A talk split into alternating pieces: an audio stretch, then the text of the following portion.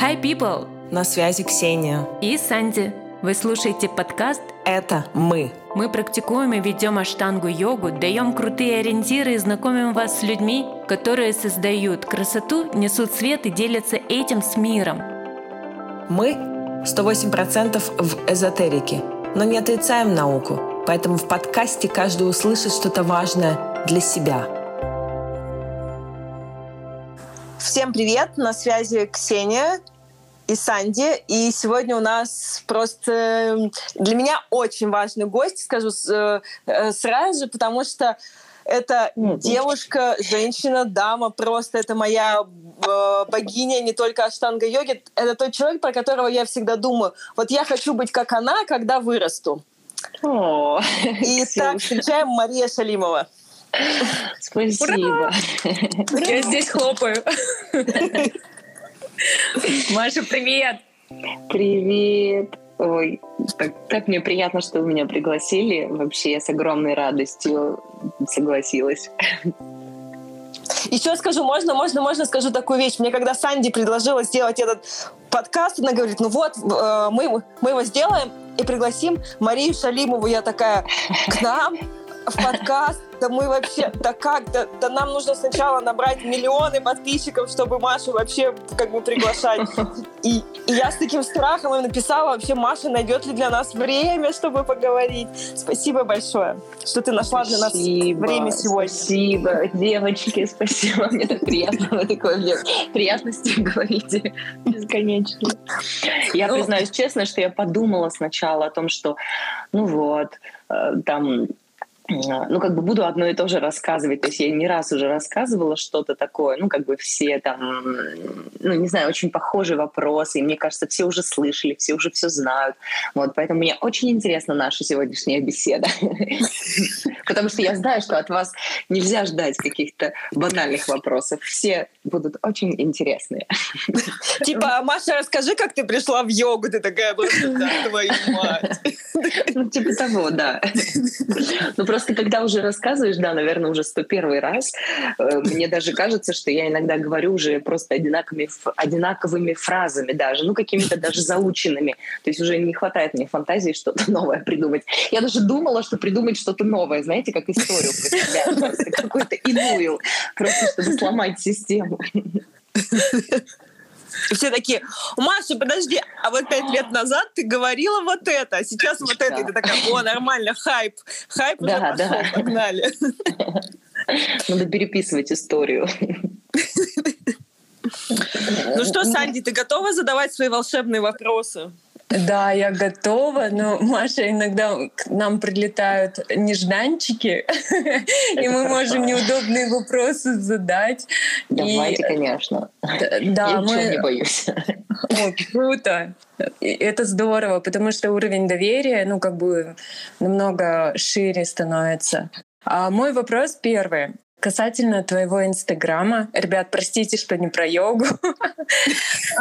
Маш, скажи, твои страницы Инстаграма — это твой аватар? Ну, есть же теория, что аватар — это психологический портрет интернет-пользователя, его альтер-эго. О, да, это абсолютно, я считаю, что мой некоторый психологический портрет, потому что у меня нет никакой схемы в том, чтобы это делать, какой-то, не знаю, там, контент-план и все такое, это всегда абсолютная спонтанность. У меня нет никакой схемы или идеи продвижения, потому что мне все время пишут, ну, я думаю, что всем пишут с предложением какой-то рекламы, продвижения, набора там кого-то, подписчиков и так далее. Я никогда этого не делала, я всегда отказываюсь, и единственное, чем я занимаюсь, это очень часто отписываю от себя людей, наоборот, ну, всякие какие-то магазины, просто какие-то там пустые аккаунты, и поэтому, ну, в основном те люди, которые есть, это какие-то очень теплые люди. Я просто недавно заметила за собой, что я ничего не знаю в Инстаграме. И это большая наука. Я называю науку манипуляции. Когда я начала изучать, это довольно интересная система. Нас маркетологи просят обратить внимание на описание, даже описание, кем ты являешься, как ты себя представляешь миру. Якобы мы должны быть достаточно понятны для любого человека, который впервые увидит твою страницу. И когда я смотрю твое описание просто авторизованный преподаватель аштанги-йоги. То есть ты больше держишь связь на эмоциональном уровне и через спонтанную себя, проявление себя в Инстаграме, ты поддерживаешь связь со своими ребятами, да? Я так правильно поняла? Некоторое время назад у меня вообще было написано, что я начинающая актриса, что я авторизованный преподаватель и ученик аштанга-йоги и все такое. У меня было много чего написано. А потом случился момент, когда я все стерла, и у меня какой-то период времени было написано просто «Мария Шалимова». Это, кстати, может быть к вопросу самоопределения, потому что я поняла, что меня в основном видят много людей именно просто как преподаватели йоги. А я подумала, что я, наверное, немножко больше, чем преподаватель йоги, и нельзя сужаться только до одной роли. И вот совсем недавно я опять написала, что я авторизованный преподаватель аштанга-йоги, потому что сама посмеялась и поняла, что это вообще не очевидно, когда заходишь на мою страницу. Вообще не очевидно. Наверное, самое последнее, что можно подумать, это что я преподаватель йоги. Поэтому я опять написала. Но я поразмыслила над этим. Мне кажется, я согласна, да, что нужно как-то себя определять, то есть чтобы понятно миру была некоторая трансляция. Кто ты есть, чем ты занимаешься. Вот так. Маш, Мария Шалимова — это же сам вообще по себе такой сильнейший бренд. И действительно, когда тебя ищут, даже через поисковик, естественно, тебя ищут через имя, через твое. Поэтому, в принципе, да, описание Мария Шалимова идеально для твоей страницы. Нет, дело в том, что, понятно, я как иногда шучу, когда знакомлюсь с новыми людьми какими-то, я говорю, я широко известна в узких кругах. Так что это все-таки очень узкое направление. Мы пока не убежали про социальный мир. У меня вытекает следующий вопрос. Бывают практикующие, они ведут свою страницу как немое кино. Я так делаю, что скрывать. У тебя очень красивая страница, на самом деле, мне очень нравится. Спасибо большое. Твоя страница говорит со всеми подряд. Я часто захожу на твою страницу и понимаю, где ты, о чем ты говоришь, сразу считывается. Но то, что мы считываем с тебя, и то, что ты какой-то посыл даешь, возможно, быть не синхронизованной, потому что у нас свои органы восприятия. Скажи своими словами, какой основной посыл у тебя в социальном мире? У меня основной посыл, наверное, в свободе. Мы очень часто живем в каких-то рамках, особенно в рамках проявления. И, наверное, основная моя цель, которую я в последнее время, наверное, чувствую для себя, что когда я позволяю себе что-то лишнее, мне некоторые люди пишут о том, что «Ой, а что, так можно было, да?» То есть можно вот так не совсем правильно, да? И, наверное, это основной посыл, потому что, да, когда я где-то поступаю, возможно, так, как не поступают преподаватели йоги, я не знаю, то как-то людям легчает, когда ты становишься живой. И, наверное, основная моя цель — движение к некоторой свободе. Хотя, опять же, что есть свобода? Маш, знаешь, что меня поразило, что во время пандемии я как-то выпала из этого момента, все начали вести онлайн-классы, онлайн-майсоры, и ты просто вела онлайн-майсоры за донейшн, то есть все там какие-то цены давай выставлять и так далее. А ты просто сказал, ребят, у меня там открытый класс, да, приходите за донейшн. И это настолько сейчас, да, очень сильно пропагандируется эта идея, что нужно делиться из изобилия. И меня этому научило, как твой момент, меня очень сильно научил, что что такое делиться из изобилия, что, абсолютно свободно, хотите донейшн, приходите. И сейчас у тебя марафон тоже медитации, да, приближение к медитации. Мне это тоже очень сильно понравилось. Стремление к медитации. Да. Прости, очень круто. Это... И он тоже такой открытый, что, пожалуйста, приходите, берите знания, потому что действительно их же у тебя в изобилии, ты готова ими делиться. И да. Спасибо. Так и есть. Но, кстати, я так скажу, то, что, видимо, я чувствовала, например, во время пандемии, то есть такое количество энергии собралось у меня, просто энергии и этой нереализованности, наверное, что поэтому я стала вести классы за донейшн, потому что я почувствовала, что очень многим людям нужна именно поддержка, которые не понимают, что будет дальше, работе, им тревожно, им страшно, непонятная финансовая ситуация. И поэтому я так почувствовала и стала как раз вот так вести. Но был период и были моменты, когда, видимо, уже люди не понимали, куда это двигается дальше. И уже когда через какое-то время стали периодически идти классы, за которые никто ничего не переводил, то есть был полный ноль. И некоторое время я еще повела, ну вот, а потом я почувствовала, что значит, ну, достаточно, потому что главное быть честной с собой, когда ты чувствуешь, что это уже идет такое, знаете, когда просто ты, ну, как в пустоту отдаешь, то тогда уже это нечестно по отношению к себе. Ну вот, и тогда я перестала вести эти классы. Ну, то есть я говорю, здесь важна честность, потому что если ты возвышаешься, условно говоря, над всеми, и говоришь, я такой святой, я буду вести тут вообще бесплатно, буду есть, не знаю, там...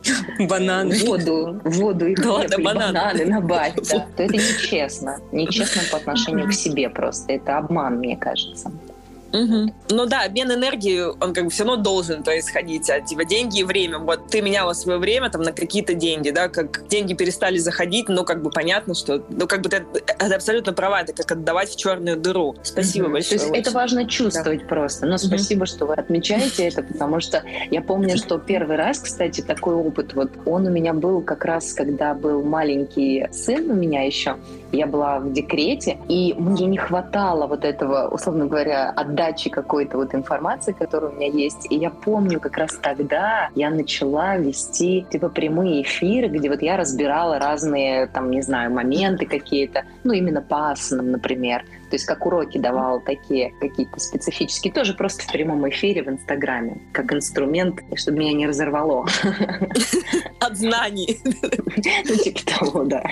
Маш, вот ты затронула про сына. Можно перейти на следующий вопрос и поговорим о твоей семье? Я помню, был пост. Так здорово, что ты ведешь Инстаграм, и можно с тобой поговорить, и легко. Потому что я вот признала сегодня Ксении о том, что мы с тобой... прям говорить о чем-то, кроме привет, и все у нас вот на этом. Но благодаря твоей странице я могу какие-то моменты тоже вспомнить. И я помню, как ты выкладывала родителей и говорила о том, что у тебя отличные отношения с ними на уровне благодарности. Ну вот из этого состояния с ними поддерживаешь связь, и у вас очень крепкие семейные узы. Но ты так редко об этом говоришь. Пожалуйста, расскажи о своих родителях. Можешь про дедушку рассказать, про бабушку, потому что я понимаю все равно, что что-то одно вас объединяет. Вот какие они были или какие они есть? Очень интересно. Вот откуда Маша Шалимова берется? Откуда этот человечек? Такой теплый этот вопрос, потому что для меня, конечно, семья моих, ну, родителей, да, моя родительская семья — это очень ценный такой, мне кажется, базовый ресурс, наверное, мой, потому что родители у меня...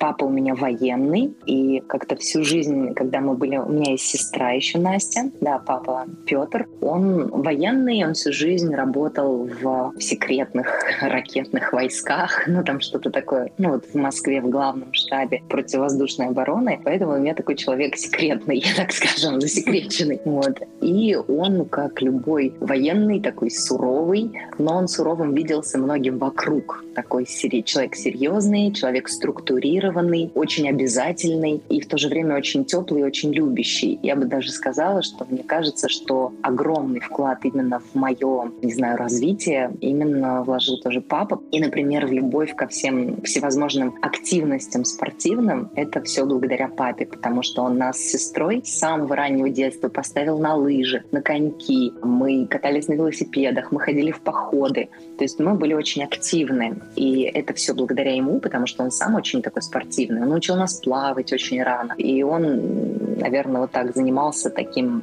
Мы не ходили ни в какие секции, мы просто вот жили активной жизнью, так скажем. Мама у меня по образованию филолог, преподаватель русского языка и русской литературы и белорусского языка и белорусской литературы, потому что она училась в Минске, папа тоже учился в Минске. И мама — это как раз такая, я бы сказала, душа и такая хозяйственная, совершенно прекрасная женщина, которая создавала вот этот уют и тепло, постоянно какие-то блины, пироги, чистота, красота.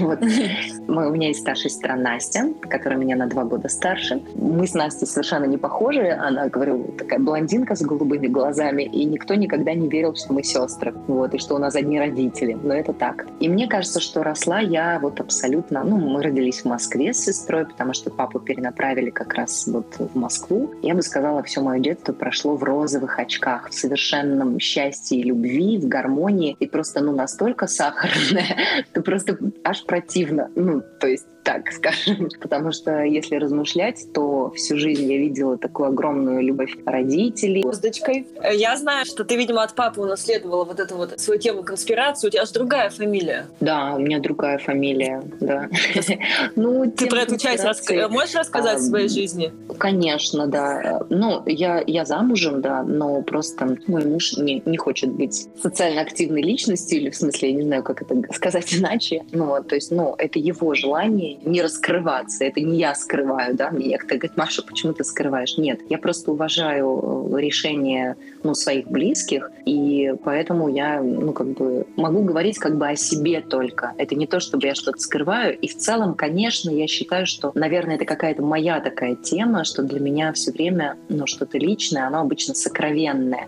Как сказала однажды прекрасная в Аштанга-йога-центре еще там на Арбате работала прекрасная такая администратор, и она смеялась и говорит: ой, Маша Шалимова такая открытая, придет, со всеми посмеется, поговорит, но никто о ней ничего не знает. Так и есть, так и есть. Она прямо ответила, да, что это такой парадокс, да, человек мега открытый, но никто про него ничего толком не знает. Ну это своего рода искусство. Маш, ну то есть получается, ты в браке, у тебя там как бы прекрасные отношения с мужем, вот это все, или ну как бы? Я пользуюсь просто служебным положение, мне очень интересно. Ну, смотрите, конечно же, я давно уже замужем, то есть уже, получается, 9 лет, и до этого мы около там 4 лет были знакомы, встречались, и поэтому, получается, вообще 13 лет. Ну, конечно же, всегда отношения претерпевают какие-то, ну, изменения, трансформации. Сейчас у нас есть прекрасный проект, это Тимофей, наш общий сын, вот, поэтому мы отличные, ну, партнеры, мы друзья, ну, вот, в первую очередь, потому что, мне кажется, это перерастает вот в это понимание и в партнерство, да, так. Маша, да. Спасибо, что ответила. Почему мы начали вопрос о семье? Потому что у меня предположение, что все задатки, которые мы видим вокруг себя с детства, мы потом перекладываем во взрослой жизни. То есть были уже некие семена для того, чтобы вокруг себя взрастить определенное сообщество, новую семью, создать одну большую такую энергию, где пропагандируется любовь, принятие, ахимса. И вот я сразу хочу переключить твое внимание на сообщество. Именно сообщество России. Как ты видишь, какое оно? Считаешь ли ты частью этого сообщества? Или ты все-таки та кошка, которая, ну вот я писала об этом, гуляет сама по себе? А мы про аштанга-йогу, да, сейчас? Да, я мы поняла. Про аштанга-йогу. Да, чтобы было понятно. Про аштанга-йогу. Что за сообщество какое? Россия просто, я такая, так, подождите. Я про аштангу, девочки. Да, конечно. Я поняла. Я скажу так. Я чувствую сообщество. Я чувствую, и я бы так сказала, что я общаюсь со всеми. Ну, то есть у меня теплые отношения вообще с каждым человеком, ну, которого я знаю особенно лично в России. Да? То есть у меня очень теплые отношения с сообществом. Я общаюсь со всеми. У меня со всеми есть понимание. То есть я понимаю каждого члена сообщества. Я никогда не вступаю в какие-то прям дебаты, когда происходит какая-то борьба. Я, наверное, так скажу, я человек мира. Не то чтобы, типа, моя хата с краю, да, или я кошка, которая гуляет по себе, сама по себе. Нет. Просто я не вовлекаюсь вот в какие-то скандальные истории. Потому что я чувствую, что единственное, что я могу сделать, продолжать нести этот метод, ну, как я его веду, несмотря на все мое безумие такое творческое, я очень строго и очень четко передаю метод, который мой учитель Шарат Джойс передает. И очень строго в целом, именно без каких-то там сильных ответвлений. Да, сообщество я чувствую, сообщество я понимаю, я знаю о многих каких-то там, ну, трениях, как и в любой крупной, не знаю, системе, но я верю в лучшее, я понимаю, что мы все занимаемся одним и тем же, вот.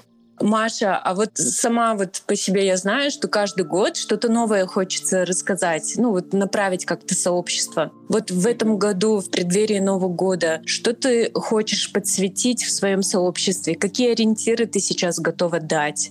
Я так скажу, очень интересно, но я часто очень отталкиваюсь именно от людей, от запроса. То есть я вот так скажу, это бывает очень странно, когда, например, человек, у него как будто бы открывается какой-то портал, да, или ему самому что-то очень интересно, да, и он начинает это, транслировать. Я очень часто именно иду как будто бы от людей, от запроса, от конкретной ситуации. Если говорить шире немного, то да, у меня сейчас идет такой период именно, наверное, медитативной некоторой концентрации в целом. То есть если говорить, например, о практике, то это просто разные состояния сосредоточенности и концентрации. Например, про то, что сейчас я делаю, это просто курс медитации, он нетрадиционный, я так скажу, это просто сборник всевозможных техник, которые я встречала в своей жизни, то, что я использую в обычной жизни. Поэтому, наверное, это я хотела бы подсветить, чтобы люди чувствовали и слышали, и умели концентрироваться, и не разбрасывали свое внимание. Слушай, Маш, а связано ли это как-то с тем, в какую серию ты перешла? Потому что, допустим, мы когда там Нади Шодану, делаем, нам хочется больше преподавать, делиться именно асанами. Когда идем уже дальше в адванс, начинается это ощущение, что хочется прям медитировать начать, да? Когда Нади Шодана там как-то больше пранаяму хочется идти. Может быть, это туда, это вот тот самый Патанджали был прав, знаешь? Я не знаю. Кстати, это очень интересная мысль, Ксюша, это очень интересно. Но похоже на то, потому что там такое возникает ощущение, что беги, суетись, а я уже все ищу покоя, умиротворение и все такое. Но ты сейчас на каком уровне? Ты сейчас А, Б, адванс у тебя что-либо там? Не знаю, первая серия, что ты делаешь? Третью серию делаю. Это ощущение, что у меня нет сил, я не хочу ничего делать. Это тяжело просто, да. Потому что просто... Подожди, вот с этого места поподробнее. То есть всем тяжело, всем не хочется делать. То есть конечно, это нормальное ощущение, да? Абсолютно. Не забываем об этом говорить. Это очень тяжело. Это очень тяжело. Потому что я говорю, поразвлекаться и сделать однажды какие-то там, не знаю, силовые красивые асаны, это одно дело. А когда это превращается в ежедневную рутину, это тяжело. Это просто тяжело физически. Иногда морально тяжело это делать.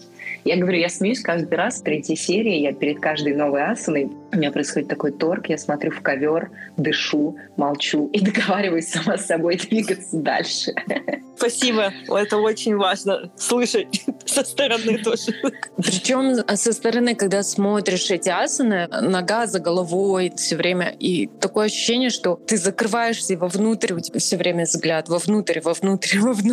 Если, например, вторая серия, она раскрывала нас и во внешнее, то здесь как будто бы она делает из нас больше интровертов, вовнутрь скручивает наше сознание. Чидакаши, да, ты говоришь?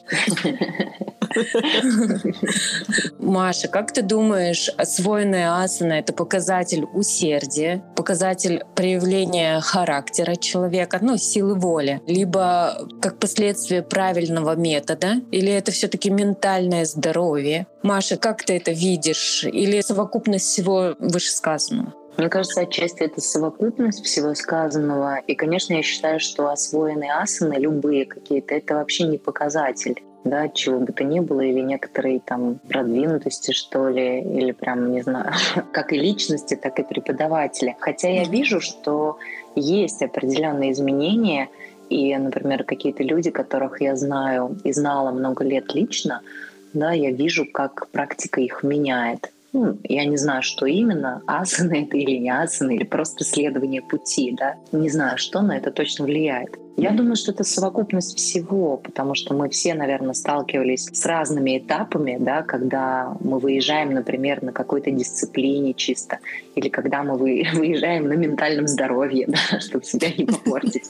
То есть много всего. Мне кажется, это совокупность, конечно. Нет одного. Не могу выделить что-то одно. Я помню, что ты после родов, да, насколько я понимаю, у тебя случился... Я не люблю это слово «откат», я просто считаю, что какие-то асаны, они уходят в определенный момент, и у тебя там что-то с карандой, да, была какая-то история? насколько я помню, или спинчи, вот эти вот все моменты. И что ты ее возвращала, да, вторую серию же потихонечку-то. О, не, ну это, конечно, то есть я так скажу, то, что понятное дело, что происходит откат, но я бы не назвала это откатом, потому что я считаю, что именно после родов моя практика вышла вообще на новый уровень осознанности, ощущений и глубины. И я, говорю, смеялась, и сейчас смеюсь над этим, что у меня произошло новое осознание.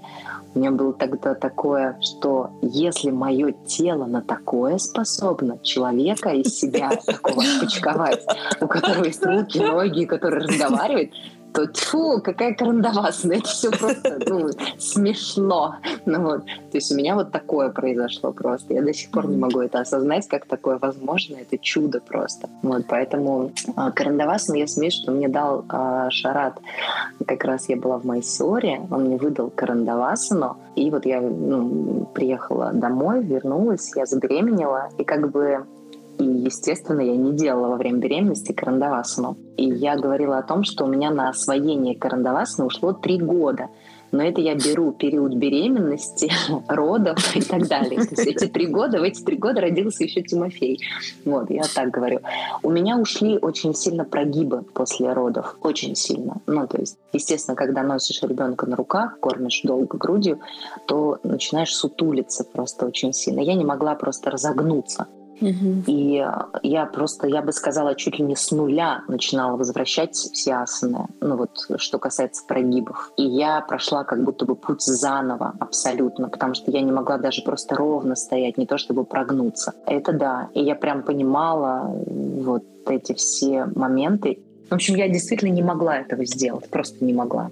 Я помню просто прям твои сторис, вот эти на фоне этого легендарного шкафа с луной, тут же мелкий, все вот это вот вместе. И это был прям легендарный шкаф твой. Маш, ты говорила об учителе. Давай поговорим о Майсоре. Какие воспоминания есть? Может быть, есть те воспоминания, которые ты сама хотела поделиться, часто вспоминаешь. Давно мы не были в Майсоре. Ксения подхватит, она... Возможно, я не знаю, вы там общались или нет. Возможно, у вас есть общие воспоминания. Не, мы ни разу не попадали, не виделись в Майсоре, да. Это удивительно, да, такое бывает, но вот правда, мы с Ксенией вообще не попадали как-то в одно время. У меня очень много воспоминаний, очень теплых, да, связанных с Шаратом Джойсом, да, потому что я прямо помню все вот эти периоды и моменты становления. И я помню, когда первый раз я поехала в Майсор. Это был тот год, когда ушел Паттабхи Джойс. И я занималась у Сарасвати Джойс, потому что в тот период почему-то Шарат как будто бы он не вел класса. Но Шарат там был, и он там также сидел иногда. Просто был в зале, находился. Но еще мы не взаимодействовали. То есть он была моим учителем Сарасвати Джойс. Это было тогда трепетно, но это было просто такое, я бы сказала, первое знакомство, наверное, так. В эту секунду, когда он читал газету, ты подозревала интуитивно, что это будущий твой учитель? Нет, я сразу подозревала, что это мой будущий учитель. Просто в то время, когда я начинала ездить, да, то есть когда я только приехала первый раз, просто тогда нужно было сначала, кто приезжал первый раз, ехать всегда к Сарасвати. То есть нельзя было приехать сразу к Шарату. По крайней мере, вот так официальная версия. И поэтому я приехала к Сарасвати Джойс. Я ее очень люблю, очень уважаю. Я тоже подавалась на тот год, и я такая, не хочу, к Сарасвати, потому что нельзя сразу к Шарату Джи. Я такая, я поехала вообще на Лакшми-Пурам, поехала учиться. Не знаю, почему у меня было такое, это отрицание. Но, а вот еще такой вопрос, да, если сразу же по теме, что не стало Паттабхи Джойс, это не разочаровало, что такая, я не попаду, к Гуруджи и так далее. У тебя не было такой идеи? Нет.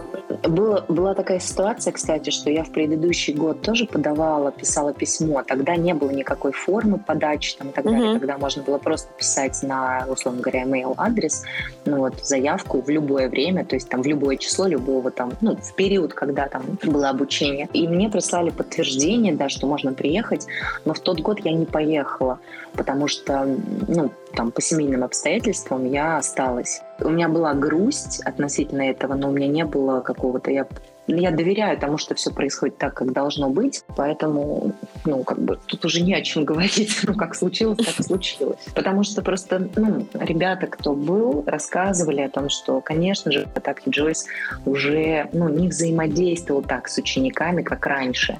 То есть последние даже, наверное, ну, пару лет он в основном сидел и созерцал практику. То есть он даже не правил, насколько я понимаю. То есть в основном он уже хуже себя чувствовал, и поэтому он просто присутствовал. Это очень важна, конечно, энергия учителя в зале, присутствие его. Но сейчас была бы красивая фотка, ты бы ее там постила бы, что там ученица Паттабхи Джойса. Окей. Я даже не знаю, в настоящих реалиях это плюс или минус. Окей, да, я поняла. Окей. Маша, а были ли откровенные беседы с учителем Шараджи? О, я вспомнила. Какая интересная тема. А вы знаете, был просто не в Майсоре, а в Москве был очень интересный случай, когда Шарат Джойс, он же приезжал в Москву с семинарами. И вот Аштанга-йога-центр, Михаил Анатольевич Константинов приглашал его. И я в то время работала в Аштанга-йога-центре. И мы все вместе гуляли, мы ужинали с Шаратом Джойсом. Я сидела с ним рядом за столом. Вот. И был момент, когда мне нужно было его отвезти куда-то. Мне поручили это. Вот. И я даже взяла машину, не свою, намыла ее, начистила, чтобы учителя отвезти куда-то. И было так смешно. Мы с Катей Васьяновой приехали к нему, а он был дома и говорит: ой, я сейчас никуда не поеду, там у меня какие-то другие дела. И я-то помню, я так расстроилась, сидела в машине, у меня было такое ожидание просто этого. Вот. Но он сказал, что типа через пару часов, да, он куда-то поедет. И я помню, что у меня чуть-чуть так вот, пыл остыл, и я его куда-то возил. То есть мы вдвоем с ним ехали в машине, я была за рулем, он что-то сказал относительно машины. И вообще в целом Шарат Джойс, он немногословен. То есть вот никаких пустых разговоров нет. И это было так забавно, когда мы даже гуляли где-то. Он же очень много любит фотографировать. Он фотографировал Москву. И это было забавно, потому что Шарат фотографировал Москву, а мы фотографировали Шарата при этом. Это была такая охота на него.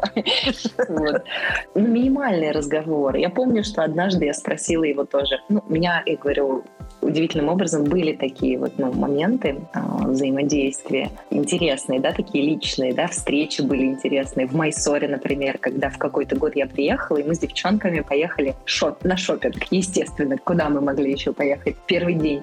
И мы стоим в каком-то магазине, таком, типа бутика в Майсоре. И я там перебираю какие-то юбки или еще что-то. И тут я вижу, что сбоку от меня, а это было далеко, это было, кстати, не в Гукуламе, это было где-то дальше туда, в центр. И вижу сбоку от меня какой-то мужчина говорит: мадам, троит, и сует в меня какую-то юбку или еще что-то, знаете, так вот навязчиво. А я так смотрю вниз и думаю, блин, что вот началось, пристают опять. И я так чуть-чуть, не то чтобы раздраженная, я поднимаю глаза на него таким зырк, а это Шарат Джойс стоит и тыкает в меня этой юбкой, говорит: мадам, трай. О, боже! Я так троллил немножко. Вот, это было смешно. Они тогда с женой там были и что-то покупали, какой-то поднос, что ли. Это было смешно, мы очень смеялись все вместе. Какие-то еще моменты я могу вспомнить про то, как я тоже в один из приездов Шарата в Москву, я повредила колено, и я была очень опечалена, потому что я смогла только там один день или два позаниматься, и потом подошла к Шарату и сказала, что я не смогу заниматься, у меня очень сильно болит колено, я прям ходила с трудом. И он тогда меня позвал, и я помню, так смеялись, девчонки говорят: Шарат тебя зовет в свою гримерку. Я так волнительно пришла. И он дал мне, говорю, свой фотоаппарат огромный и говорит: сфотографируешь меня? Пофотографируй меня, он меня попросил, на его фотоаппарат именно, в зале. И у него были такие, говорю, инструкции, он мне говорит: сфотографируй меня так, чтобы я был в фокусе, а все не в фокусе. И говорит: я маме покажу. О, боже! Это было так мило. Ну, то есть это было очень трогательно. У меня есть, конечно, очень теплое, и мне каждый раз удивительно, что, например, да, Шарат Джойс знает, как меня зовут.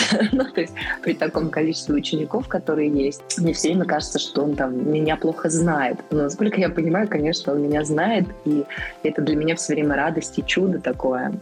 Да, были моменты, когда он лично там даже в Майсоре, он меня там звал, и просто дела какие-то были. Например, он предлагал тоже один из проектов, который по работе с людьми с наркозависимостью, такой мировой проект, приглашал меня. Ну, еще какие-то там были дела. И я даже помню, когда он выдавал мне авторизацию, он меня опять позвал, и я подумала, что он опять мне что-то хочет такое по делу сказать. Я не ожидала, что это будет авторизация.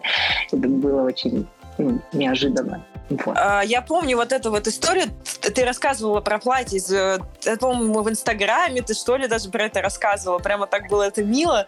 И мы не встречались с тобой, потому что ты любишь ездить осенью. Насколько я помню, там октябрь у тебя всегда был, типа сентябрь. У тебя как-то вот это, да, твои месяцы любимые? Поездок. Первое время, да, но я была во все времена. Ну, то есть я была в любой месяц. Ну, правда, то есть так получилось, что я...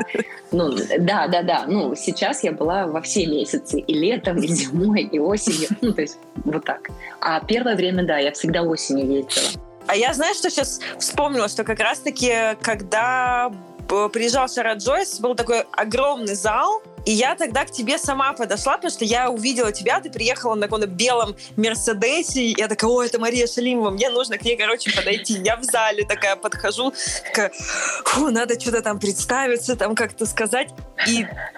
И ты сидела, там болтала с девчонками, я подхожу, и я какой-то вопрос, по-моему, даже про колено я задавала, потому что у меня тогда как раз случилась травма левого колена, я там про операцию хотела узнать, делать, не делать, и ты поворачиваешься, и ты вся такая, и начинаешь вот этим своим прекрасным голосом, абсолютно спокойным разговаривать, я такая: господи, она и в жизни реально такая же просто, какая-то нереальная. И я не помню, что ты мне сказала, потому что вот этот голос, и я туда просто занырнула, в этот голос, такая: думаю, господи, вот Мария Шалимова, понятно. У меня вот эти воспоминания были тогда.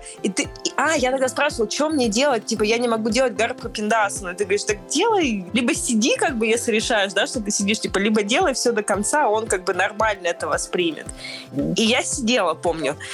А я делала до гарбку пиндасану, и дальше все сидела, как в Майсоре, потому что... Спасибо, что ты мне тогда ответила. Благодарю.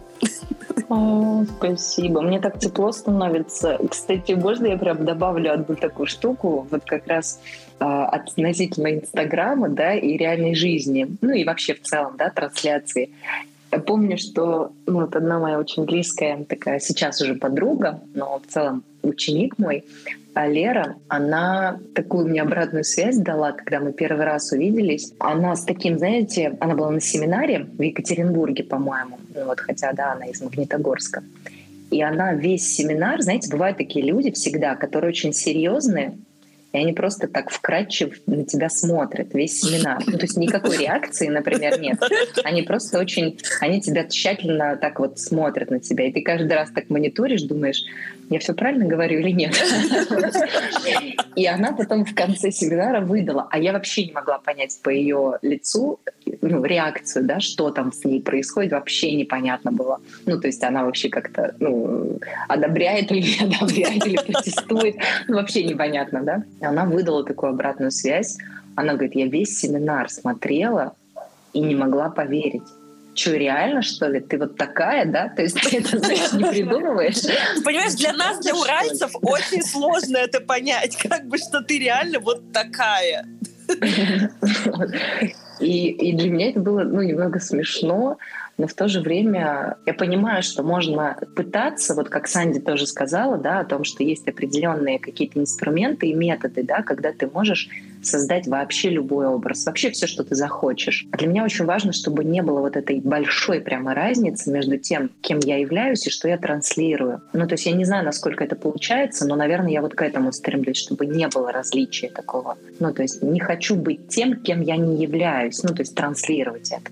Но мы, знаешь, подошли к следующему вопросу. Вот ты начала про то, что про трансляцию, и какая ты есть, или какой ты пытаешься быть, чтобы более съедобной быть для новых людей. Вот я знаю, слышала, что есть у тебя очень преданные ученики, они даже ездят за тобой из города в город. А вот как ты с ними поддерживаешь связь? Я понимаю, что это некий поступок, когда люди следуют за тобой, это проявление уважения, и они проявляют в себе ученика твоего. То есть каждое тобой слово сказанное становится весомым для них. Ты чувствуешь ответственность за то, что ты несешь им?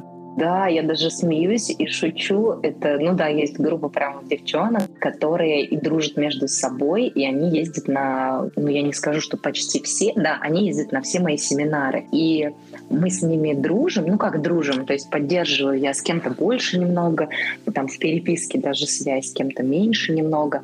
Но я шучу и говорю, кто-то назвал их моими группис, да, которые вот следуют за группой, да, знаете, фанатки.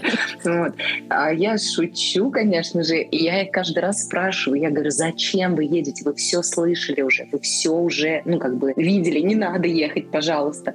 Но они не дают мне останавливаться. Благодаря им я продолжаю развиваться и давать что-то новое, что-то другое, потому что, понимаете, очень классно сесть на какую-то тему, например, и вещать ее одну и ту же во всех городах, например, да, то есть, тему, там, отработанный класс какой-то раз, и все, ты приехал, и вот по накатанной даешь. А из-за того, что я знаю, что опять будут они, которые все слышали и все видели уже, мне приходится постоянно что-то другое искать, что-то новое находить, какие-то новые подходы, какие-то новые взгляды, видения, даже в рамках одного и того же метода.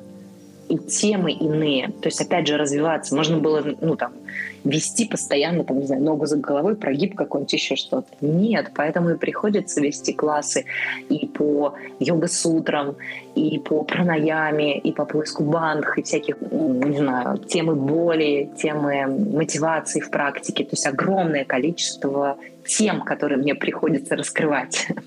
А какая самая близкая тема для тебя? Кто-то, ты говоришь, кто-то дает знания по философии, кто-то пропевает мантры, кто-то ведет прогибы, стойки на руках, есть классы «Нога за головой», там 8 принципов йоги. А твоя самая любимая тема, и о чем ты можешь говорить бесконечными часами?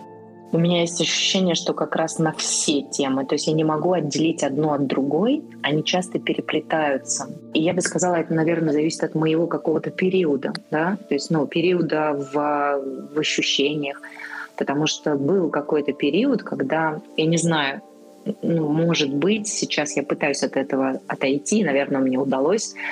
Была просто такая... наверное, коронная тема моя — это прогибы, потому что я очень много их исследовала, меня почему-то все время просили их вести, даже когда я не вела прям свои семинары, а вела просто классы на каких-то конференциях крупных, там, на фестивалях, просто на каких-то мероприятиях. И я исследовала эту тему с разных сторон, даже не только в рамках метода аштанга-йоги, а вообще очень широко.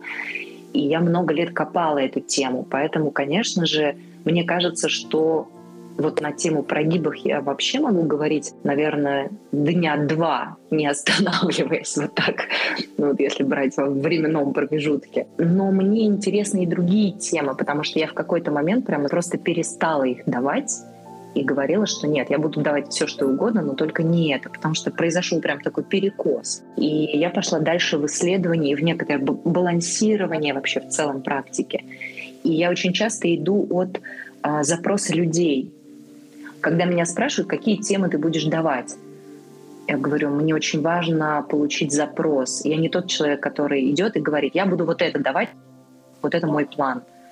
То есть поэтому я всегда в основном откликаюсь. Я говорю, что интересно вам? То есть когда меня зовут в какие-то города, я спрашиваю, потому что всегда, например, те йога-шалы, которые в каком-то городе, они же лучше знают своих учеников, они же лучше знают, что актуально, на каком уровне сейчас, что бы они хотели сами донести или сами послушать. И я обычно вот так отталкиваюсь. Я пишу, предлагаю темы, которые я могу разобрать, 10-20 на выбор. И уже мы подбираем темы, которые будут актуальны.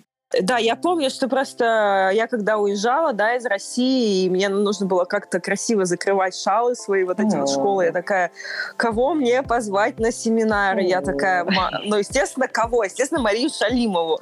И мне так на самом деле приятно, потому что девчонки, да, кто вот сейчас, они с тобой, они с того дня с тобой, да, потому что вот та же самая Катя, да, книга, Катя, любимая моя, Катя абсолютно книга. Вообще, да, она же была моим ассистентом, и вообще это один из моих таких самых любимых студентов, скажу честно. И я вижу, как после этого развиваются ваши отношения, и мне так вообще прямо... Мне каждый раз тепло, когда я вижу, как они ездят к тебе туда вообще. И в Иркутск, да, они ездили, там, и на Байкале у вас были все эти приключения. И я просто наблюдаю, думаю, господи, да, ну, там, на Алтае, как это вообще прямо все красиво. Спасибо тебе большое за то, что ты вот... так вдохновляешь идти дальше, ребята. Я хотела тебе сказать огромное спасибо за то, что для меня ты даже не представляешь, как это было ценно, что ты меня пригласила. То есть для меня это прям, ну, такое признание, потому что мне очень, знаешь, интересна твоя личность, твой характер, твоя, ну, не знаю, просто твоя природа. И поэтому для меня это, я не знаю, была такая награда, что ты меня позвала, и такое принятие. Потому что ты же, по-моему, вообще никого не звала. Никогда. Это, ну, ты у меня первая. Вот. Первая, единственная. Это, ну, ты даже не представляешь, как это ценно. Ну, то есть я серьезно тебе говорю, для меня это, ну, огромный такой показатель доверия просто. И я тебе очень благодарна за это, потому что у меня было очень много семинаров, но вот тот семинар я помню очень хорошо. Да, и Катя меня встречала, как раз Катя, ну, как бы помогала мне там и заботился обо мне. Поэтому я тебе очень благодарна за такое доверие. Спасибо. Я, на самом деле, вот мы сейчас ведем эту беседу, меня трясет очень сильно от какой-то энергии. У меня партнер реально держит меня сейчас за руки, потому что меня прямо это, у меня прямо трясучка, он сидит типа рядом, держит меня за руки, потому что он не говорит, да, по-русски, но он чувствует, что что-то происходит. Делюсь бэкстейджем. Я лично сама могу подчеркнуть, когда мы ведем интервью, Ксения, она становится пространством этого интервью.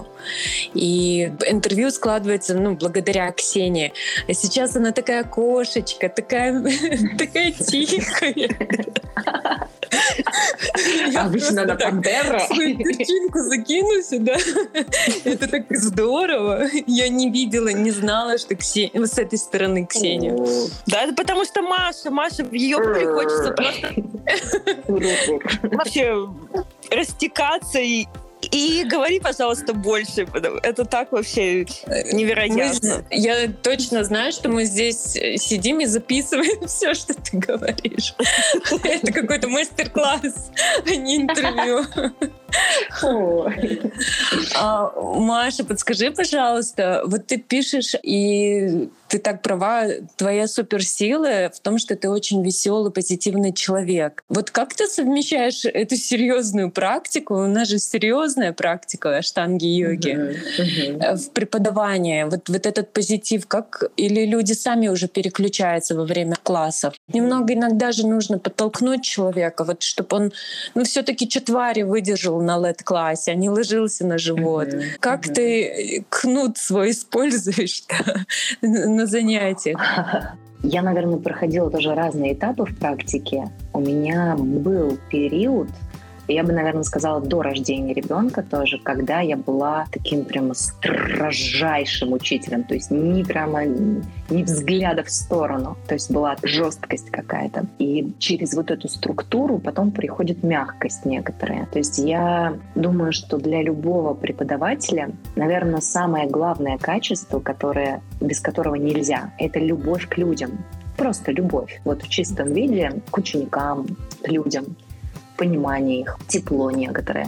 Вот это, наверное, основное. И я поэтому, наверное, чувствую людей. То есть я, наверное, позволяю многое. И если первое время я больше их структурировала как-то, то сейчас я, наоборот, позволяю им многое, потому что наши ученики — это же тоже наше отражение отчасти. Согласитесь, да, что к каждому учителю приходит, наверное, зеркала, что ли, я бы даже так сказала. То есть через учеников можно на себя посмотреть, просто кто есть ты. И, наверное, позволяю себе какую-то мягкость, потому что если ты в очень жестких рамках и прям выдерживаешь, стиснув зубы, иногда ты долго так не протянешь. Да, ты некоторое время протянешь, но потом ты можешь сломаться. И поэтому я вижу, что с человеком происходит. И с каждым там конкретным отношения выстраиваю. И поэтому, когда я вижу, что у человека сегодня, например, какой-то день такой не очень, я ему очень многое могу позволить. Даже полежать или просто закончить практику очень быстро. И посмеяться я очень люблю тоже. Я могу и похихикать, потому что раньше я была крайне серьезна. Ну или это был какой-то образ натянутый на себя, да, такой, знаете, когда важности, собственно, не хватает, и ты пытаешься что-то притянуть еще туда. Ну, то есть показать какой-то серьезный, чрезвычайно. Потом, когда я увидела, что и Шарат Джойс над нами подшучивает на уроках, да, на классах, то есть он тоже может нас расслаблять. Да, расслаблять какими-то шуточками своими, своим традиционным счетом в навасных, например. Когда он говорит «five», вот это вот. Ну, естественно, это всегда. Это такая штука, как бы, которая уже прямо в LED-классе внутри него впечатана. Но, тем не менее, всем становится чуть-чуть легче от этого сброса. Поэтому, наверное, вот это слышание, да, когда ты можешь пошутить и когда ты можешь быть более строгим и серьезным, вот этот баланс. Ну, в общем, да, я его ищу. Маша, если возвращаться в социальную сеть, помнишь, ты как-то проводила такой вопрос? Ты шут или преподаватель? Ну, вот я понимаю, что ты очень насыщена позитивом, но люди иногда считывают другое. Ты можешь рассказать, как люди реагируют на твой позитивный настрой? Да, я могу рассказать. Это, кстати, очень интересная история. Почему я задала такой вопрос? Потому что мне в личном сообщении один преподаватель, притом мой знакомый, я бы так сказала, на какую-то сторис очередную, когда я просто ехала в машине и, не знаю, там вот 15 секунд пела какую-то песню, просто под радио. Он мне написал: «Мария, вы шут или йог?» На то, что я ответила. Да, на это я ответила. А почему так мало, такой маленький выбор? Я намного больше, у меня много ролей. Почему только шут и йог? То есть их очень много. Почему надо выбирать что-то одно? Вот. И я, конечно, скажу, что меня это насмешило, удивило. То есть я пошла смотреть, кто это мне задает такой вопрос. И удивительно, то есть, наверное, меня бы это не тронуло никак, если бы я вообще не знала, кто это. Но так как это был знакомый, я не скажу, что это мой какой-то друг или еще что-то, это был знакомый человек, но, правда, с которым я виделась, наверное, один раз. Притом я даже привозила по его запросу из Майсора ему масло майсорское, сандаловое. То есть даже вот так. И я сказала: «Ой, простите, пожалуйста». Я пошла, конечно, в такую историю, что типа: «Простите, пожалуйста, я больше так не буду». На что он написал, что я разочарован в вас. Вы были... Больше не привозите масло. Да. Нет, я написала о том, что я, конечно, буду работать, чтобы восстановить просто ваш ваше доверие ко мне, то есть я больше так не буду поступать. Но в целом это было весьма забавно для меня. То есть я понимаю, что люди очень часто, их может бомбить, когда они себе что-то не позволяют, а кто-то позволяет вот такую вот фигню, да. То есть очень бывает тяжело, когда люди не отделяют, например, метод от личности, да, то есть метод методом — это одна история, да, а личность преподавателя, мы же живые. Поэтому я задала такой вопрос, наверное, в тот момент. Я понимаю о том, что я не могу быть каким-то очень серьезным там йогином, да, таким, не знаю, преклонных лет, седобородым, в рудракше, да, то есть я могу пытаться быть им, да, притягивать это к себе. Но нет, я девушка, я женщина, еще в самом расцвете сил. Во мне много дурости разной, да, поэтому... вот такое бывает разное. Поэтому это был вопрос больше такой адресован людям в целом и о том, что если вам это не близко... я говорю, у меня те люди, которым близка моя личность. И был период, когда... Это можно просмотреть даже там по тому же моему Инстаграму. Это как дневник для меня самой. когда я не позволяла себе ничего лишнего, так скажем, потому что каждый раз у меня стоял такой цензор. Нет, ну преподаватель йоги такое не делает, такое не может показать.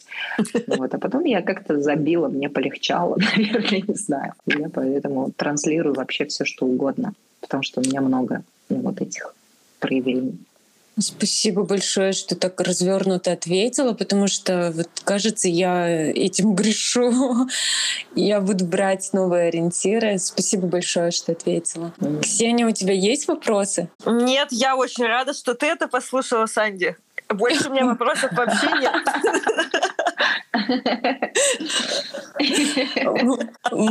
Это интервью для Санди, да, у меня? Маш, смотри, вот сейчас я заметила за собой, вот практикую уже какой год, в какой-то момент я почувствовала, что хочу развиваться в других направлениях, не только в практике оставаться. Как мне кажется, у тебя такой момент давным-давно наступил. И я помню, что ты ездила на ретрит с фотографиями, ты фотографировала. Сейчас ты занимаешься, не занимаешься, а играешь в театре. Правильно я понимаю? Тебе стало тесно в методе? Или это последствия практики? В тебе такая циркулирует мощная творческая энергия, которую ты реализовываешь и даешь жизнь, вот этой энергии. И вот еще вопрос с театром. Как ты пришла к театру? Зачем? Что ты черпаешь для себя на репетициях и на сцене? Ой, это интересный вопрос. Просто когда я училась еще в школе, я после школы хотела и поступала в театральный институт. То есть я хотела быть актрисой. И я в школе играла в школьном театре. Да, там, наверное, с класса 5, наверное, это я играла в театре в школьном. И я связывала свою жизнь дальнейшую только с театром. Как-то вот так я видела и чувствовала. И я не поступила в театральный институт. Я поступала в Щукинский институт, в ГИТИС, во ВГИК. Но я куда-то проходила чуть дальше, в какие-то туры, где-то чуть меньше. Потом, я говорю, у меня вообще пропал голос просто на каком-то туре в Щукинском институте. Я не могла говорить вообще. Это на стрессе и на холоде. И я пошла в Академию информатики, я стала инженером информационных систем. Примерно то же самое. Да, приблизительно из одной области. И, наверное, вот эта идея какая-то внутренняя, не знаю, некоторый какой-то момент он был. Я не могу сказать, что я шла в этот путь, но именно в преподавании йоги, мне кажется, я это реализовала. Потому что все равно я взаимодействую с людьми, я вижу это. Условно говоря, я нахожусь на какой-то сцене, когда ведут какие-то семинары, да, то есть это трансляция. Не могу сказать, что играю роли при этом, но, наверное, что-то в этом есть. И вот, когда 2 года назад мои ученики собрались, то есть одна из моих тоже подруг и учениц, она, видимо, со мной разговаривала и как-то знала о какой-то моей такой, любви к театру. И мне сделали невероятный, совершенно фантастический сюрприз. Ученики со всех городов, и мои родственники, и друзья, они все собрались и подарили мне полугодовой курс обучения в школе актерского мастерства, в школе игры. Полугодовой курс, который заканчивался выпуском спектакля настоящего. И то есть это было настолько трогательно. Я помню, что я была настолько шокирована, я прямо рыдала. И это было, знаете, больше про то, что я как будто бы сама себе не позволяла этого. Mm-hmm. Потому что я и так очень много отсутствую дома, я много работаю, я много занимаюсь какими-то другими делами. И как будто бы я не могла себе это позволить чисто по времени. А тут как будто бы меня направили, дали мне это разрешение, мои родственники, ученики, друзья. Это невероятная история. Что это вышло на какой-то новый уровень реализации. Именно, знаете, в каком плане? Что это такая какая-то детская, наверное, мечта, и она реализуется. Я еще читала книгу «Путь художника», которая прекрасная. Она прекрасная тем, что ты, когда отбрасываешь все «но», что уже поздно, или я ничего не смогу, или... Вот если отбросить все «но», что бы ты делал? И вот оно. И это так прекрасно, что это возможно всегда. Это всегда возможно. Пока ты живой, ты можешь реализовывать все свои самые смелые мечты. Но скажу больше, то что, конечно, это такой непростой период, потому что я поняла, что, наверное, я по жизни всегда была такой, достаточно эмоциональной, такой, я не могу сказать, что расшатанной, но психика такая очень подвижная. И, наверное, в йоге я, устаканила эту психику свою, она стала более такой линейной, более устойчивой. А когда я пошла в театр, началось опять вот этот расколбас, потому что так работает актерское мастерство, что тебя пытаются, раскачать до разных эмоций, очень быстрых, очень ярких, то есть достать из тебя все то, что в тебе есть. Вот это эмоционирование очень яркое, вот эту глубину проживания. И я даже скажу так, что я чуть-чуть испугалась, что, я вроде только стала нормальной, а они меня раскачивают, и я псих ненормальный. Становлюсь. То есть у меня такая тревога появилась, и я стала думать, а кто же я есть на самом деле? Актерское мастерство, оно очень глубокое. У меня потрясающие педагоги. Юлия Железняк, это актриса театра Арлекиниады, Вадима Демчога. И Дмитрий Жойдик, совершенно гениальный тоже актер и режиссер сейчас. Они потрясающие. И каждый раз там такие методики, как и в йоге. То есть мы опустошаемся, мы становимся пустым таким сосудом, чтобы наполниться любой ролью, чтобы примерить на себя любую роль. И сразу забегая немножко вперед, Санди, то, что ты спросила, зачем это, для чего это, как это работает. Есть интересный ответ, который Юлия Железняк сказала, о том, что у нас появляется шанс прожить очень много жизней здесь. То есть не одну свою, а отыграть очень много ролей и очень много жизней. И часто это бывает очень серьезная терапия, когда ты на сцене, и нам дают величайший шанс сейчас играть именно то, что мы внутри слышим, и то, что мы хотим нести со сцены. То есть какая-то, я не скажу боль, но какая-то идея или мысль, или какое-то переживание, или какая-то грань этих переживаний. Очень круто это отыграть на сцене, и ты потом выходишь, и ты совершенно спокоен, пуст, ты отыграл это. Но в то же время, вы знаете, я открыла для себя удивительную такую вещь, что, оказывается, наверное, я вообще свободна в целом от сцены. Потому что я поняла, что на сцене я, конечно же, получаю удовольствие, но мне важен процесс подготовки, работы с партнерами. И просто на сцене ты не видишь глаз зрителей в основном. То есть софиты светят так сильно, что там темнота, там просто пустота. А мне важнее как будто бы обратная связь. И поэтому, наверное, я получаю даже большее удовольствие, когда я веду просто семинары и когда я вижу людей вот так. Такой вывод у меня странный. Но ведь есть спектакли, когда ты в коммуникации со зрителями. Вот у нас в Казахстане, в Алматы. Да, это интересно, потому что зритель приходит как просто наблюдать за спектаклем, и сам того не понимая, на него софит начинает подключаться, и актеры подходят, и он начинает раскрываться, в эту ауру погружается. Есть такие, наверное, грани. А ты подскажи, ты сама открыта в кино сниматься? Ты видишь себя? Вы знаете, кстати, еще один из моментов такой открытия про саму себя. Если когда я заканчивала 11 класс, я считала, что я гениальная актриса, что я всем нужна, то сейчас я понимаю, это какой-то новый уровень. Я понимаю, что мне не хватает, у меня нет таланта. Это не то, что я себя там уничижаю, нет. Что я не умею, мне не хватает навыка. Я сейчас чувствую и понимаю, что, глядя на саму себя даже со стороны просто и внутри, я понимаю, что у меня не получается, что это очень тяжелая работа, очень трудная. То есть и сейчас мне вообще так не кажется, то есть что я вообще могу это делать. Но кино очень интересно, потому что если в театре нам приходится... так скажем, подкручивать вот эту громкость, яркость, чтобы тебя было видно и слышно, со сцены. Тебе надо немножко поддавать. А вот в кино там любой вдох, любой просто поворот взгляда, он гротескно считывается. Поэтому некоторые российские сериалы, они настолько смешные, когда там переигрывают так, что просто кошмар. И я, конечно, благодарна театру за тех людей, с которыми я познакомилась там, за тех людей, которых я узнала, талантливейших из совершенно разных областей. Это огромная, награда. Мне кажется, вот это основной мой подарок, который я получила там. Девочки, я вам скажу так. Вот я все время на лэт-классе, вообще в Майсор-классе, когда в Майсоре нахожусь, мой внутренний голос кричит: «Что вы здесь делаете? Вы все такие невероятно красивые.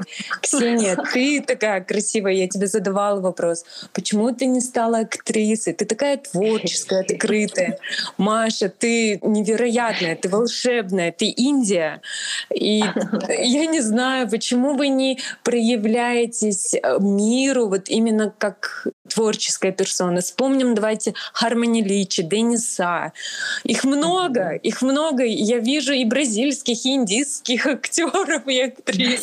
Но почему-то мы все в каранде, потеем. Что мы делаем? Что мы добираем там? Не знаю. Страдать хотим. Служим армии, аштанга-йога. Да. У меня вот вопрос, Маша, а ты остаешься наедине с собой? Вообще я это одиночество? Люблю, да. Как ты добираешь? Какой монолог проходит? Как это происходит? Наверное, самое ресурсное мое состояние — это состояние одиночества. То есть оно мне необходимо. Очень странный у меня пока метод. Это, например, я рано утром еду достаточно далеко на Майсор, но в машине одна. То есть для меня вот это время тишины и, назовем это так, одиночество, это бывает за рулем просто. Потому что я говорю, минут 40 или 50 я еду утром на Майсор. Я живу на юге Москвы, а еду на север Москвы. Это долгая дорога. И там у меня есть шанс быть в одиночестве, быть в тишине. Или слушать какую-то музыку, размышлять о чем-то. И это важное для меня время. Также это время практики какое-то. И вообще, да, я люблю быть одна. Я люблю быть одна, везде. То есть я могу пойти одна в кафе, я могу пойти одна в кино, я могу просто пойти по улице одна. То есть мне нормально, мне очень хорошо одной. Потому что есть люди, которым нужна компания всегда. Вот мне, наверное, не нужна. А вопрос тогда, смотри, ты когда ездишь, да, с семинарами и так далее, там же все хотят прямо вот с тобой везде, в кафе, там, между классами еще посидеть. Ты просишь как-то время личное, уединение, либо ты считаешь, что это вот твое служение, да, сейчас? Служение. Ты такая отрабатываешь на полную. Я отрабатываю на полную, это служение, это принятие, я знаю это, то есть я еду специально, в это, и это то время, которое, то есть я готова отдавать. У меня там есть ночь, когда я сплю, когда я одна. Этого достаточно. Конечно, бывает такое. Я уже знаю просто эту особенность свою, что очень часто, конечно, так много пропускают, через себя, что очень часто я еду уже, я сажусь в самолет, когда я остаюсь одна, и очень часто плачу. У меня есть такая, я пускаю скупую слезу, то есть я что-то проплакиваю какое-то, у меня что-то происходит там. Вот правда. Но очень хорошо, я восстанавливаюсь, я не трачусь сильно. Я не знаю, как это работает. То есть раньше такого не было, сейчас как будто бы я научилась, и мне очень хорошо, мне комфортно, и у меня происходит вот этот обмен энергией с людьми, и меня это восстанавливает. То есть там нет такого, что я только отдающая, я очень много получаю.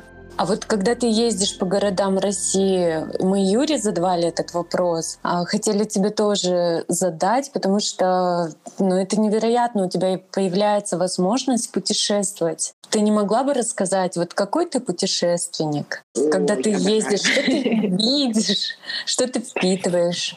И я часто нашим в Майсоре задаю вопрос тем ребятам, которые не закреплены за землей какой-то определенной. Сильные отношения с твоей родной землей, с Россией, со своей страной? Или ты все-таки негласно ищешь, присматриваешь новую страну? Или ты можешь быть человеком мира? Кто ты? Да, я так скажу, что, наверное, все-таки я закреплена. То есть для меня очень важно... Я очень люблю Россию. Я очень люблю Москву, хотя многие ее ругают за то, что это такой безумный город, такой тяжелый. Но это мой родной город, и у меня очень много тепла, связано с Москвой, потому что я говорю, я здесь родилась, я всю жизнь живу здесь, и для меня Москва, это мой прям дом. но я готова все время путешествовать. То есть для меня очень важно путешествовать, потому что это такое наполнение. Я каждый раз, когда попадаю в новый город с новыми людьми, это еще огромный для меня. Вот когда я езжу с семинарами, это потрясающая возможность для меня не быть контролером. Потому что я внутренний такой контролер, ну, то есть я слежу за всем, я беспокоюсь обо всем. Но когда я приезжаю в какой-то город, я полностью отключаюсь. Меня встречают, меня куда-то везут, я не знаю, сколько ехать до какого-то места, меня кормят где-то, ну, то есть развлекают каким-то образом. То есть я оказываюсь в состоянии вообще полного отключения от контроля. Это такое счастье для меня, это такой отдых для меня внутренний. Контролер в отпуске. И, конечно, я наполняюсь через то, когда вижу, как живут другие люди, как я вижу, как устроены разные шалы. И есть вот это единое то, что комьюнити, да, когда я вижу, что мы об одном и том же в разных уголках, я не знаю, России или других стран, но мы делаем одно и то же. Конечно, есть различия, да, из-за учителей, которые там, есть определенные особенности, есть просто какой-то культурный код, но это же так фантастически, потому что я все равно вижу это единство. Мария, вот ты замечаешь, что на самом деле города-то примерно все у нас одинаковые в России, я имею в виду, что иногда выходишь и такой, так, это как в этом, как с легким паром, ты такой выходишь и не знаешь, что это вообще, где, как называется. И да, вот эта вот история. Нет, ну, конечно, похоже, да. Но и еще у меня такой вопрос, потому что у меня тоже, ну, как бы большой опыт именно общения, что люди-то примерно, ну, как там их несколько типов, там, ну, где-то 10, да, типов. Ну, допустим, там, стройная блондинка обязательно будет, да, там, примерно такого, там, телосложения, примерно такой мужчина. Есть ли у тебя уже такие именно типажи, как-то ты для себя уже определила? Ну, как-то есть ли это действительно? Да нет, ну, конечно, люди бывают очень какие-то похожие, ну, то есть по ощущению, восприятию, но в то же время бывают очень неожиданные внутренние такие вот развязки, потому что ты вроде видишь человека, и тебе кажется, что, ну вот это такой тип, и тут он тебя вообще удивляет, потому что он не такой, как тебе показался. Ну вот у нее по-любому, с прогибами будут вопросы, потом на хомбыш, там типа захват из положения стоя. Нет, это очень неожиданно. Я так скажу, что, наверное, я больше не глазами считываю людей, а руками. Да, потому что ты трогаешь, ну вот вы точно это знаете, да, как чувствуете, как преподаватели, да, что берете человека, и как бы вы слышите, что с ним происходит, какой он сегодня. И мне очень нравится в этом смысле, вы знаете, что когда я... Это, конечно, сложность определенная, но в то же время это очень классная возможность для расширения. Когда вы не знаете ничего о человеке, у вас нет никакого представления о нем. Точнее, вот так. Он еще не успел вас убедить в чем-то, что он что-то может, а что-то не может. И вы берете его и просто с ним делаете что-то, что вы чувствуете, что вы видите, но отталкиваясь не от себя, а от этого человека. И поэтому очень часто на классах бывает, что мне говорят люди: я это впервые сделал, не мог этого сделать. Вот.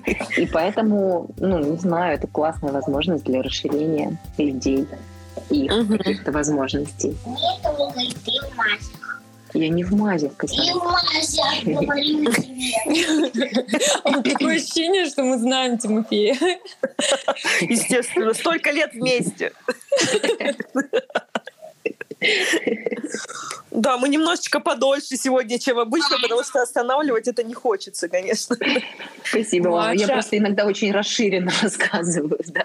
Нет, мне кажется, множество ориентир можно брать и просто переслушивать и возвращаться, ну вот, в преподавание. Такой терапевтический сегодня беседа получается.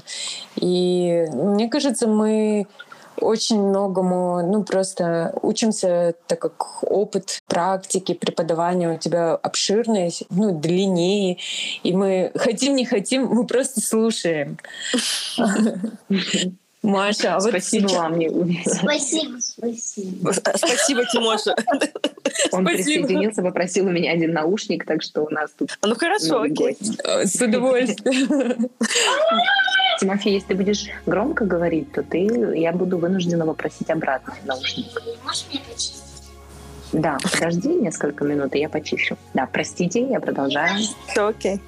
Маша, а ты проходила или проходишь психотерапию? Если да, что тебе дает эта терапия? Если нет, то как ты разбираешь свои установки? И вопрос такой традиционный. Как ты относишься к токсичным людям? Ты убегаешь от них, прерываешь отношения с ними?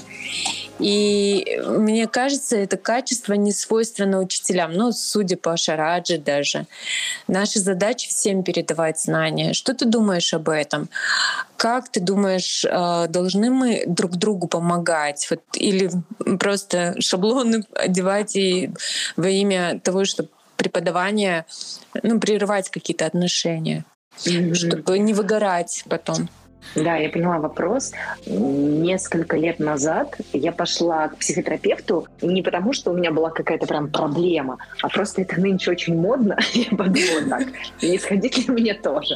И, конечно, прекрасный был психотерапевт. Он сказал в какой-то момент, у вас все, хорошо. Понятное дело, что всем есть что накопать, да, то есть у каждого человека можно найти с чем поработать, да, что осознать, что увидеть. Но он сказал, что у вас такое ровное состояние, все хорошо. Я говорю, да, конечно, потому что у меня нет каких-то сейчас запросов. Я считаю, что это, как я шутила и говорила всем, что я просто берегу своих друзей, поэтому я просто разговариваю за деньги, да, с психотерапевтом, просто могу выговориться, а вы сейчас бесплатно меня слушаете. Согласитесь, да, что когда мы что-то проговариваем, даже для самих себя, мы как будто себя слышим. То есть это, я считаю, что важная часть самоосознания. И по поводу токсичных отношений, бывает так, что наши близкие токсичны, да, то есть мы просто не можем прервать с ними взаимоотношения, по тем или иным причинам. Сладкий ко мне пришел человек обняться. Вот. И в таком случае нужно просто стараться... Чуть-чуть такие холодные ноги. Дрожишь, иди оденься, миленький. Вот. И когда не можешь прервать эти отношения, то тогда приходится выстраивать просто какие-то границы. А вот по поводу, кстати, учеников, Тимошенька, тише, потому что ты сейчас отвлекаешь. А по поводу учеников, это, конечно, большое мастерство выстраивать такие отношения, потому что, я думаю, вы тоже встречали, например, когда даже в шале такое бывает, на конференциях или еще где-то, явно человек какой-то задает вопросы, и так ты начинаешь оценивать и думать, какой токсичный человек. Такое говори, такое осуждение внутреннее. Какая глупость, да, или какая гадость, или что-то еще, или как невоспитанно. Всякие бывают наши реакции. Мне кажется, что я ничего специально не делаю или не прерываю взаимоотношений. Например, учеников я принимаю всех, какие есть. Но просто дело в том, что они надолго не задерживаются. То есть можно выстроить отношения таким образом, что они просто не задерживаются надолго. Когда ты не даешь им... Нужная реакция. Нужные реакции. Когда ты реакцию даешь такую ровную, да, или какую-то спокойную, или не ту, человек пришел выводить тебя, а ты не выводишься, например. Да? То есть это несознательно. Я не говорю, что кто-то прям злодей приходит специально это делать. Он просто потом не приходит. Поэтому... Вам надо посмотреть мультик «Гуфи». Да? Хорошо. Там и говорится, Пит злой, думает, что в Гуфи проклятие. А Гуфи, он, например, ему Пит супер острый бутер дает, а он говорит... А еще кетчупа нету. Еще горчицу ему добавил килограмм. И кетчупа килограмм. А ты такой... Котик, ты обещал мне не мешать? Слышишь меня? Ты обещал. Информация от мастера Тина. Прямая посла. Спасибо. Маша, можно быстро блиц-опрос? Конечно. Тимошка, подожди минутку. Да, мы мы задержали, да, действительно, у нас обычно часик, но, Маш, мы тебя готовы слушать бесконечно, да. Спасибо, мой хороший. Да, я слушаю, я во внимании. Блиц-опрос и предновогодний период, то, что я писала о чудесах, просто мы собираем материал в Новый год. Добить хотел. По утрам кофе или чай? Кофе. Внезапная любовь или семья? Любовь. Свобода или принципы? Свобода. Мосты или стойка на руках? И то, и другое. Тиктоки. Сложно, да, точно, тиктоки. Соединение, да, то есть что-то между. Каблуки или кроссовки? Кроссовки. Духи или масла? Масла. Зима или лето? Лето. Индия или Бали? Индия. Утро или ночь? Утро. Гадание или прогноз? Ни то, ни другое. Математика или литература? Литература. Комфорт или путешествие за минимальный бюджет? Не знаю. Нет, наверное, все-таки путешествие. Сказать правду или промолчать? Я выбираю промолчать, но стремлюсь говорить правду, так сказать. Убежать. Есть то, к чему стремишься, да, есть что есть на самом деле. Убежать от токсичной среды или вникнуть в их правду и поставить на праведный путь? Ой. Очень сложно сказать. Никого на праведный путь не ставлю, но и в то же время убежать — это не выход. Не знаю, вообще не знаю, что здесь выбрать. Let it go или вижу направление для развития? Вижу направление для развития. 8-часовой сон или ранний подъем и аутентичная передача знаний? Ранний подъем и аутентичная передача знаний. И вот последний вопрос. Предновогодний период мы собираем историю о чудесах. Были ли чудеса в твоей жизни? Мне кажется, у меня очень много чудес в жизни. Я бы даже сказала, что у меня жизнь вообще состоит из чудес. Я вот сейчас первое, что вспомнила, это последнее, да, что моя мама рассказала буквально на днях. Я считаю, что это чудо. Ей сказали врачи, что ей необходимо будет заменять локтевой сустав, ну вот что он разрушен и все такое. И был какой-то день, это было недавно, Николая Чудотворца, что ли, и мама мне сказала, что она молилась прямо вообще весь день. И она потом пошла к врачу, и ей врач сказал, что ей не нужно заменять локтевой сустав, что у нее просто там поражен нерв немного, и можно лечить это. И она прям плакала и говорила, что это чудо настоящее. И я тоже плакала и сказала, что, конечно, это настоящее чудо. Я верю в чудеса. Вот так. Спасибо большое. Спасибо за интервью. Спасибо, Машенька. Спасибо вам, девочки. Это было так сказочно, это было так тепло. Спасибо. Все-таки пришел, я ушла в другую комнату, но за мной, вы понимаете, можно следовать дальше из комнаты в комнату. Даже скажу больше, он сейчас сидит у меня под свитером. То есть он залез, я в таком теплом большом свитере, он залез под свитер, голова у нас в одном месте, но мы с ним в одном свитере сейчас. Он опять в утроп убежал. Да, опять моя часть смешная такая. Большое-большое спасибо. Ну, тогда мы прерываемся. Пока-пока, девочки. Да, большое спасибо. Пока-пока. Спасибо вам большое. Счастливо. Спасибо, счастливо. Пока-пока. Пока-пока. Тимоша тоже пока. Ребята, спасибо, что были с нами. Мы не прощаемся, мы рядом. Ищите нас в Инстаграме по хэштегу «Это мы подкаст», если вы желаете стать спонсором нашего подкаста. Все ссылки вы найдете в описании.